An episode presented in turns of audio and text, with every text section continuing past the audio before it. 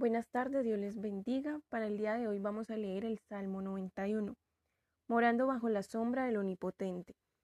El que habita el abrigo del Altísimo morará bajo la sombra del Omnipotente. Diré yo a Jehová, esperanza mía y castillo mío, mi Dios en quien confiaré. Él te, él te librará del lazo del cazador, de la peste destructora. Con sus plumas te cubrirá y debajo de sus alas estará seguro. Escudo y adarga es su verdad no temerás el terror nocturno, ni saeta que huele de día, ni pestilencia que ande en oscuridad, ni mortandad que en medio del día destruya. Caerán a tu lado mil y diez mil a tu diestra, mas a ti no llegará. Ciertamente con tus ojos mirarás y verás la recompensa de los impíos, porque has puesto a Jehová, que es mi esperanza, al Altísimo por tu habitación. No te sobrevendrá mal ni plaga tocará tu morada, pues a sus ángeles mandará acerca de ti que te guarden en todos tus caminos. En las manos te llevarán para que tu pie no tropiece en piedra. Sobre el león y el aspí pisarás. Hollarás al cachorro del león y al dragón. Por cuanto a mí ha puesto su amor, yo también lo libraré. Le pondré en alto, por cuanto ha conocido mi nombre. Me invocará y yo le responderé. Con él estaré, yo en la angustia, lo libraré y le glorificaré. Lo saciaré de larga vida y le mostraré mi salvación. Amén. Miren que este capítulo es uno de los capítulos más conocidos de la Biblia, pero aunque es uno de los más conocidos, muchas veces no le, no le prestamos el sentido que, que merece este capítulo. Aquí Dios nos está manifestando que hay una promesa, pero hay una promesa para quienes, para sus hijos, para todo aquel que habita en su presencia todo aquel que busque de Él, todo aquel que reconozca que en su vida lo necesita Él, que no puede llevar una vida normal si no está Dios allí presente en cada paso que da. Del, del versículo 14 al 16 vemos cómo Dios nos dice, por cuanto a mí ha puesto su amor, yo también lo libraré le pondré en alto por cuanto ha conocido mi nombre. Me invocará y yo le responderé. Con él estaré yo en la angustia.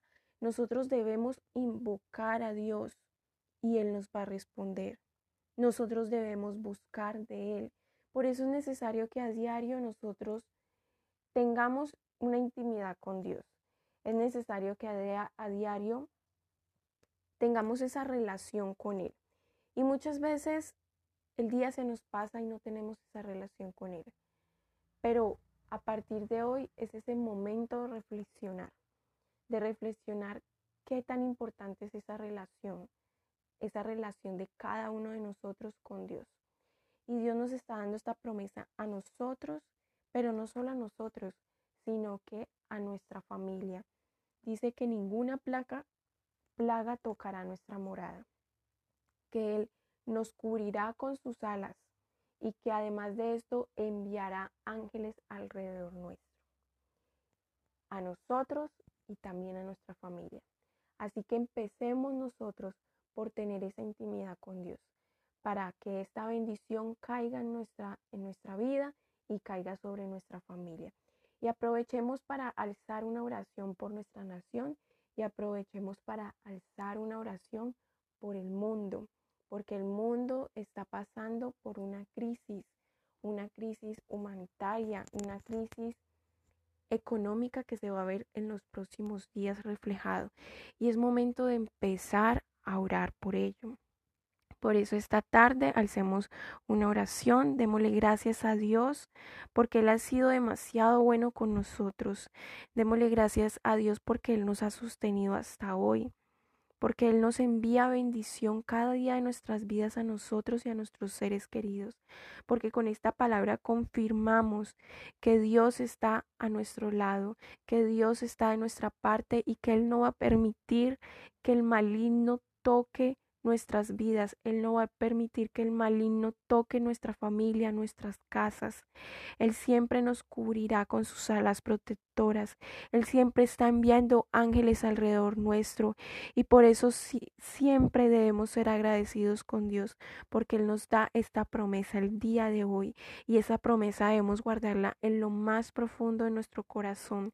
Cada día que nosotros sintamos angustia, leamos el Salmo 91. Cada día que nosotros eh, sintamos temor, leamos este salmo y entreguémosle el control a Dios. Él tiene el control sobre todas estas situaciones. Él no ha permitido nada en el mundo sin antes Él tener el control y la victoria para cada uno de sus hijos y los que habite en su presencia.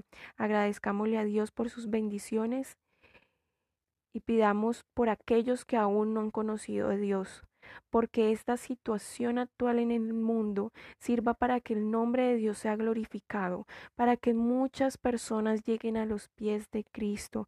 Esta situación no va a pasar en vano y sabemos y tenemos la convicción y la fe de que el nombre de Dios será glorificado por medio de esto. Amén.